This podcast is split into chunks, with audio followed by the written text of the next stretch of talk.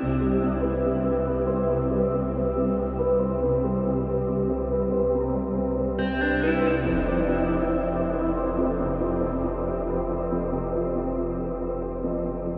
to the Squadcast. I hope you're having a great day today. Uh, we're looking forward to unpacking some uh, more things from Sunday, which was looking at Philippians 2. And our prayer certainly is that uh, what we unpack would help you grow uh, in your own discipleship journey. That uh, together, as we as we uh, wrestle with some of the teachings of Paul and Jesus, that we would grow together in unity, that we would uh, grow in our discipleship journey, and and I'm just praying that as you gather in squads this week or small groups, that some of the stuff will uh, help you with some discussion, some prayer together, and my hope as well is maybe it will lead you lead you to a place of repentance or actually seeking out uh, someone's forgiveness, and you know, and I think all of those things would really help to bring about um, this lived out expression of who Jesus is, which is what Paul was calling us to.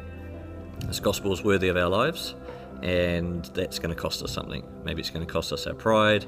Maybe it's going to cost us, you know, seeking someone out and saying, "Hey, uh, I, I need to ask forgiveness here in this area." Or, you know, if the gospel was changing us, challenging us, then it will require something of us. So I'm looking forward to unpacking this with you, Sarah. And I just wanted to start out by saying, Sarah, I disagree.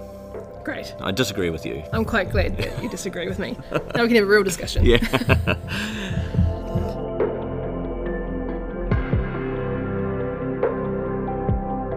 so we're going to look at uh, this whole idea of, of um, disagreeing but not dividing, and Paul really brought that out in, in Philippians two. Uh, he and Paul, I, would like to suggest that just about in every epistle that Paul writes, in some way, shape, or form, he is tackling the idea of unity. Uh, he is always thinking about relationships and how our lived out expression of Jesus is impacting our uh, relationships with uh, not only with God but with one another. And so I think it's really important that we talk about these things. If we're going to be a church that uh, shine bright like stars, as Paul said, in a, in a dark world, uh, then we need to take heed of what Paul was talking about here. And uh, I think it's worthwhile considering what other things that Paul was picking up on that he is saying these are really, really important.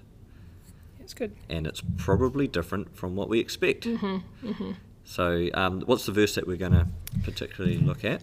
All right, so uh, in Philippians 2, uh, verses 14 and 15. Uh, so it says, Do everything without complaining and arguing, so that no one can criticize you. Live clean, innocent lives as children of God, shining like bright lights in a world full of crooked and perverse people. Uh, and so it goes on to say, Hold firmly to the word of life, then on the day of Christ's return, I'll be proud that I did not run the race in vain and that my work was not useless. Mm.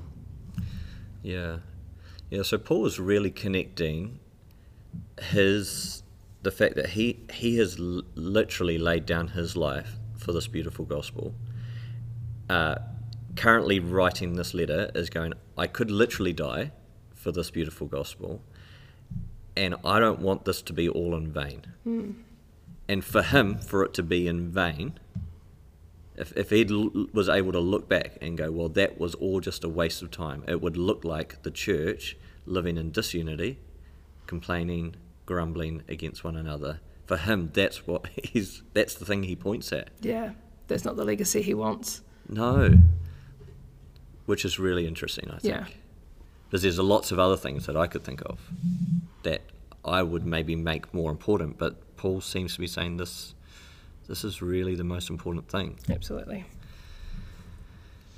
So, um, oh, so let's talk about this idea of um, disagreeing without dividing, because I think it's really important. I, I think the reality is is that we all have uh, different perspectives, different uh, views, different stories, and as we journey together, all of our stories that have formed us should be, as we engage in discipleship, should be bowing to the story of Jesus. Absolutely. So that's where we're heading. And so if we, I often think like marriage is like two completely different family cultures colliding. Yeah. you know, and Yes. and the only way for a marriage to truly work is if both husband and wife bring their culture and realize that both of them must bow now to a greater culture, the culture of heaven Yeah. and the culture of the kingdom. And it's the same in church. And so I think it's really helpful when we think about if we have a disagreement with someone, it may be that that is just where they are in their story. Um, and in five years' time, they may be in a different place, but where they are at right now is where they're at. And so, how do we help one another to both bow to the culture of the kingdom?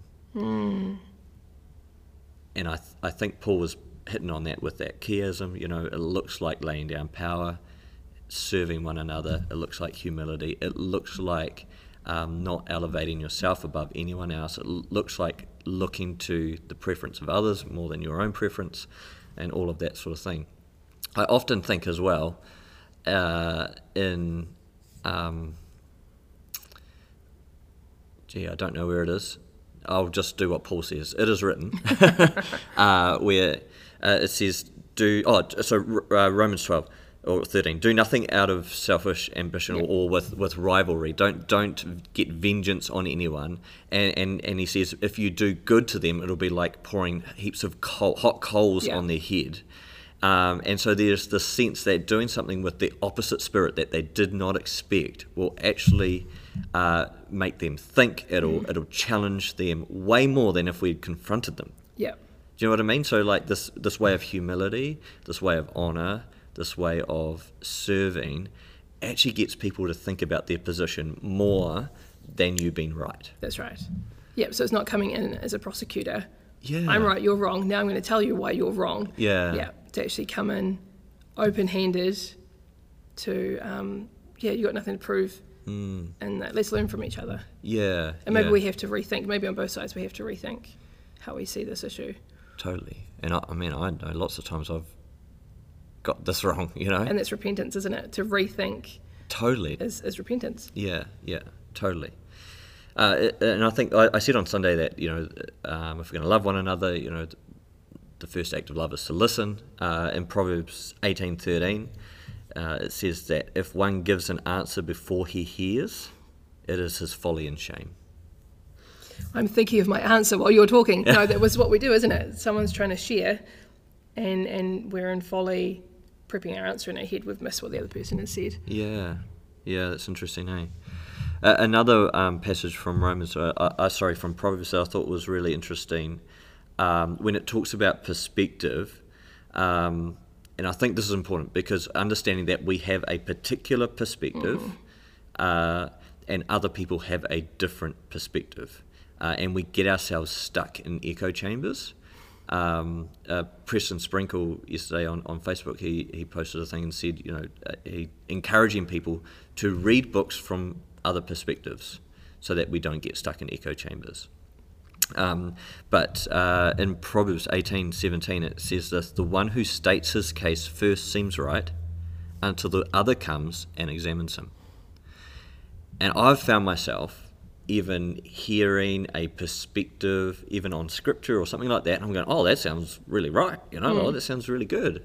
Uh, and then someone else goes, "Oh, have you thought about this?" Have you thought about that? And I'm going, oh yeah, no, I hadn't thought about that. Like, it brings this different perspective, and what it is is actually cross-examining Yeah. the perspective that we have, um, and and it's actually really important that we allow people to cross-examine our Yeah. beliefs.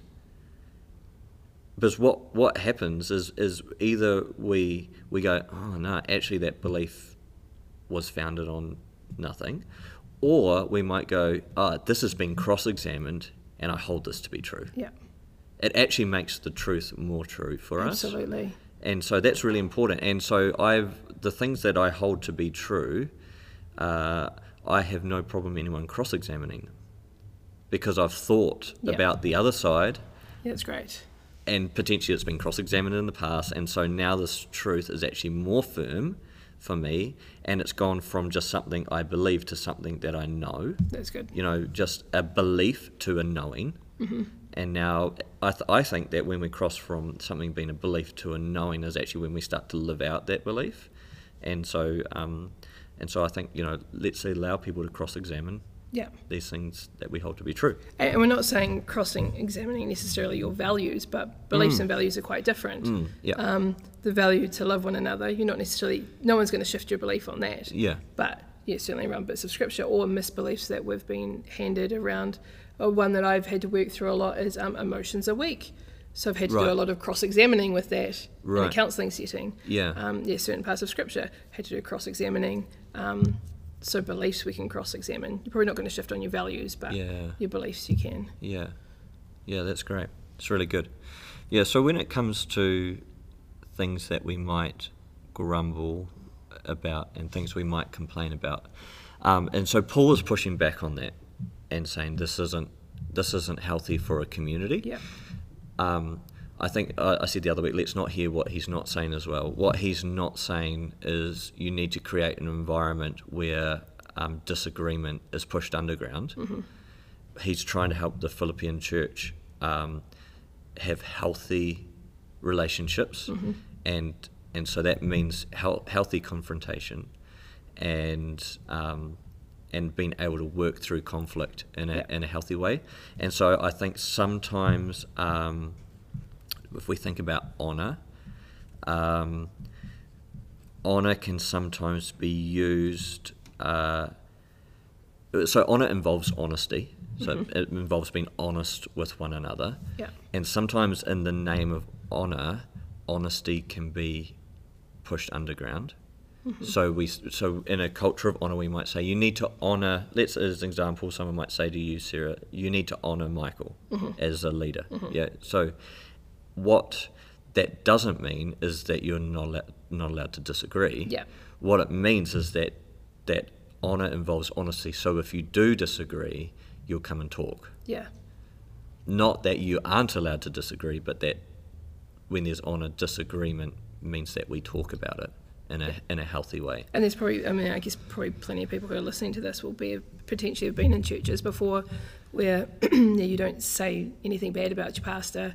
It does get sw- swept under, and that's a that's a control mechanism in itself. Yes, absolutely. Yeah. So so I really want to, I guess, set that up and say that is not the culture we're aiming for here. We're aiming for a culture of honesty. Um, but what Paul is hitting back on is um, when we unpacked it in the Greek, the secret Yes. debate, Yeah. the secret murmurings. So it's the stuff done behind the back of the person that's been talked about. Yeah. So it's it's gossip really he's talking about, and and these things are they're like festering wounds. And I feel like when I've been guilty of that, um, certainly as a young leader watching our pastors, I think, what on earth are they doing that for? Certainly plenty of secret murmurings. That's Right. because I didn't understand their perspective. Or I didn't understand, there's so much backstory that I didn't, now that I've been in ministry a while, I'm like, oh, I totally get it. Yeah. I totally get it. Far Yeah. out. Definitely have had to repent of a lot. Yeah, Um, But there's a whole heap more to the picture that we don't see. yeah, yeah. That's right. Um, you had some uh, commentary on that passage.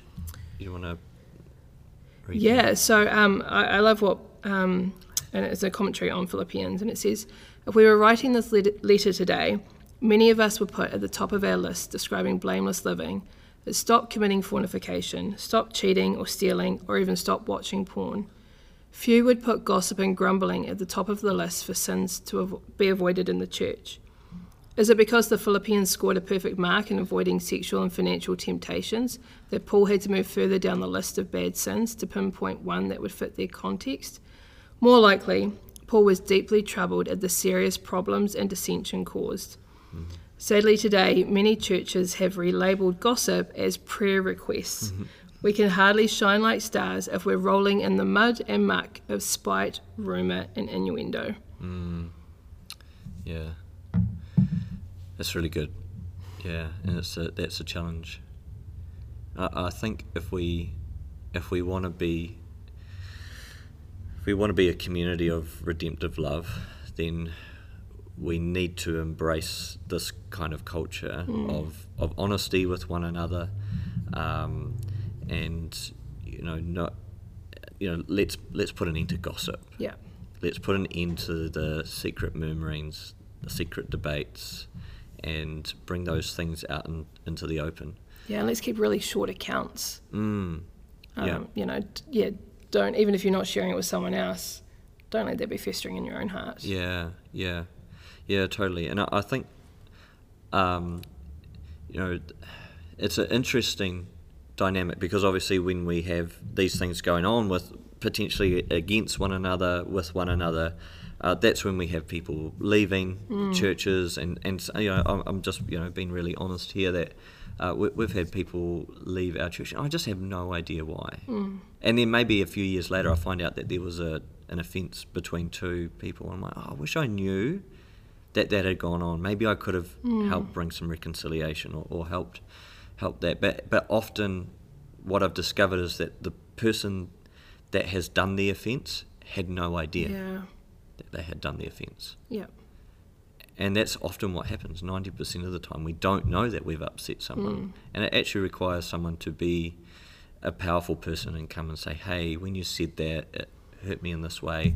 I read it like this. What did you mean by Yeah. that? And 90% of the time, the person's go, oh my goodness, I'm so sorry. I didn't mean it that way. Yeah. You know, and so there's able to be reconciliation. Yep. And I think that's really important. And I guess be real, we need to be real about the fact that if you are complaining about someone, you are wrecking a, more than just one relationship. So it's not just between you and your perceived villain. The person you are complaining to, that is wrecking their relationship with the villain as well because now you're just unloading a heap of baggage onto them that now they've got to figure out was that true, is that not true, Yeah. is this person safe or unsafe? Yeah, that's. Um, and I guess there's a term in psychology called triangulation or the drama triangle. Yep. And I have been so guilty of that in the past and Right. realizing, oh, in hindsight, man, I've contributed to wrecking other relationships right. other than my own. Yeah, and, and I think that's really interesting, especially when you think of the context of where we've come from in Philippians 1. Where, and, you know, last week we talked about in the scrollcast that question around discernment and love. Yeah. And so Paul is, is leading into this, he's, he's saying, I'm praying that you, church in Philippi, would grow in mm. love and discerning love, that you would grow in discernment and love for one another. And so this is the prayer that he's, he's praying for them. And then he leads into this conversation about relationships Yeah. and complaining and grumbling against one another and, and that kind of thing. Um, because discernment is really important. You know, when you because the reality is, if we're going to say it, we're we're a culture, a community of people who have honest conversations, we're not pushing um, disagreements or complaints underground. It's just how do we carry these things well? What do we do with them?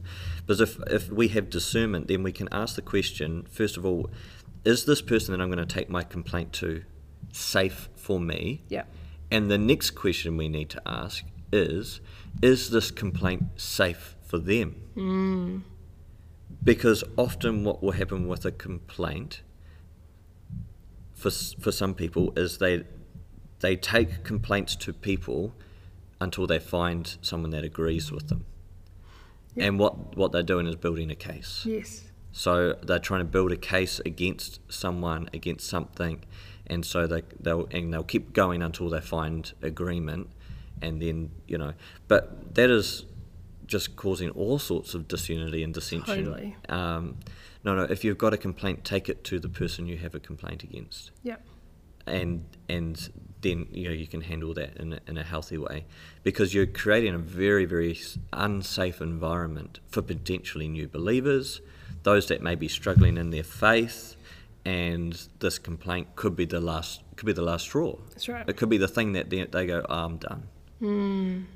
You know and and I've heard stories like that you know where people have just that they they see you know this beautiful gospel and this beautiful picture of the church and then they feel all of the the tension that can go on sometimes and it's like ah this this isn't the lived out expression of Jesus that I thought right. we were meant to be living and yeah so yes and so so I think it's really important that we use discernment Paul was praying for the church to grow in discerning love we should be praying for one another to grow in discerning love and we should pray for ourselves to grow in discerning love Absolutely. yeah Yeah. It's really good. Mm. Um, I guess so. How do we have healthy disagreements? Yeah, I, I think coming back to what we talked about a few weeks ago, um, you know, in the essentials unity and in non-essentials Liberty. liberty, and in, but in all things charity, or, or, or in all things love. Um, and so, I think um, there's this aspect of um, agreement that's important, and then um, and then the pursuit of agreement that is unhealthy. Um, so, I think we we need to be in agreement on the essentials. Absolutely. We need to be in agreement on those things. I mean, uh, in Hosea um, says, "How can two walk together unless they be in agreement?" And so there is that aspect that's really important. Um, and I think potentially there's this aspect as well of alignment. You know that um, as a church community, um, we we want to have a level of alignment together. That we are pursuing the same thing together. Um, our hearts are together. There's a sense of like-mindedness, and, and that is important. Um, and then there's this a- aspect of disagreement that feels a little bit like there's always something wrong. Um, and potentially there's that someone who's never going to find an alignment. Because there's always something wrong with every mm-hmm. community that mm-hmm. they're a part of. Every they're able to find fault in every person or in everything, um, and I think what Paul was sort of emphasizing here is that that's not the way of Jesus. No. At some point, you've got to lay some stuff down mm-hmm. to be able to find unity of heart, unity of mind for for the mission of Jesus That's right. and that's going to require some sacrifice. There's some things that maybe you think are, you know, everyone needs to believe this or be on the same page with this that actually doesn't add value to the overall unity and mission of a church. Yeah. Um, and I guess, you know, coming back to the critical journey, you're probably going to find a lot of people at stage two that are going, you know, everything has to be in its right place. Everyone has to believe the same thing. And I, to- like, I remember years ago when I first got told about that um, in Essentials Unity and Oh, yeah. that, that quote. The first time I heard that, when someone said, "Oh, this is you know this is the creed of our movement," I thought, "What a stupid creed." I honestly, I remember like pushing back on that. No, everyone has to believe the same things. Wow. How, how can we do this if we're not all believing exactly the same things? And uh, how immature was I to think that everyone would be on exactly the same page? And so, thinking that, uh, thinking that says that no one is on a journey. And so, this whole idea of the critical journey is about realizing that someone is at stage two, someone is at stage 3 And spiritual maturity is able to use discernment and say, ah, that's where they're at. Yeah. And that's okay. Yeah. Absolutely. I'm going to love them and I'm going to say, hey, imitate me as I imitate Christ. Mm. And that's enough. Yeah. You know, we're, we're pulling them forward, pulling them up, but we're not trying to make them believe the same. We want to get people from believing to knowing, Yeah. and that's there's a difference. Absolutely. So just telling them that they believe the wrong thing won't get them to a place of knowing. No, and that shuts down all conversation. Mm, Yeah. yeah, yeah.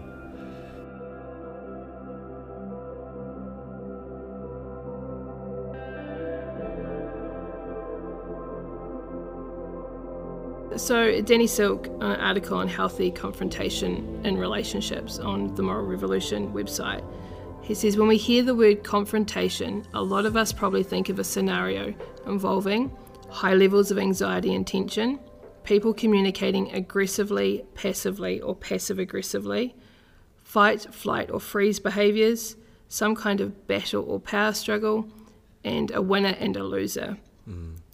Um, so, in, in other words, many of us, for many of us, confrontation equals conflict. And conflict, except for those personalities that seem to not only tolerate but even enjoy conflict, is uncomfortable, scary, and even painful. Uh, so, when I use the term confrontation, however, I have a specific definition in mind. A confrontation is a respectful conversation between two powerful people that addresses a specific issue that is hurting connection for the purpose of achieving mutual understanding of the issue and building a plan to adjust to behaviour to better meet the needs of the relationship, which ultimately results in restoring and strengthening the relationship. It's great. Yeah, it's good. Yeah, so I, I think if we were to, um, you know, move forward as a church on on the stuff, I, I, I think there's this element as well of the, the the society that we find ourselves in, where um, we are we find ourselves in the culture wars, where if you're if you're not left, then you must be right. If you're not right, you must be left. Um, and uh, we find us, uh, you know, there, and there's all sorts of things that are dividing the world. And even in politics, they're saying that the left and the right are getting further and further and further apart. And so we find ourselves in a society that is dividing itself. And this real sense of either you're with me or you're against me. Mm. And if you're not with me, you must be against me. If you disagree with me, you must be on the other side. And we have to rise above the culture wars.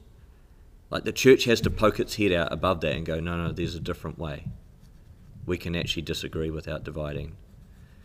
We can actually walk together as, in a journey. And, you know, I always talk about the third way of Jesus. Yeah. You know, it's and and the Pharisees were always trying to pigeonhole Jesus. Is it this or that? And he'd go, oh, there's a third way. And so we need to to know what it means to be, especially in in our secular society, uh, increasingly secular society. Uh, we need to be able to offer a third way, and I think this is the beautiful opportunity we have to be like bright shining stars That's right. in a world that is becoming more and more and more perverse. And so this is, I mean, this is the crunch point of what Paul brings it to, That's isn't right. it? You know, and so this is our this is our moment. You know, like I, I think of people where, that feel very negative about where the world is going. I'm going, no, this is our moment. Yeah. This is the church's moment to show what it looks like to live under the redeeming rule and reign of Jesus. And how much richer our conversation's going to be if we're coming in from a position where a non-essentials liberty, Mm, yeah. where we don't have any, we don't have to protect ourselves. We can actually have really interesting conversations. yeah, conversations. yeah. And how rich would that be? Yeah, yeah, it's great. Well, I hope this has been helpful for you. Um, I really encourage you this week to respond in some way, um, whether it's respond responding with repentance. Maybe you need to seek out forgiveness or go and forgive someone. Maybe uh, there's something you need to let go of. Maybe there's something that you've been fearful of. Maybe there's something that you need to lay down. I'd love you to to respond this week and in your squads and your small groups. Um, have these questions come up. What what is it that maybe you need to lay down? Is there an area where you need to uh, offer forgiveness or offer repentance? And uh, let's not just hear the word. Let's live out the word. Let's be this lived out expression of who Jesus is. Be blessed.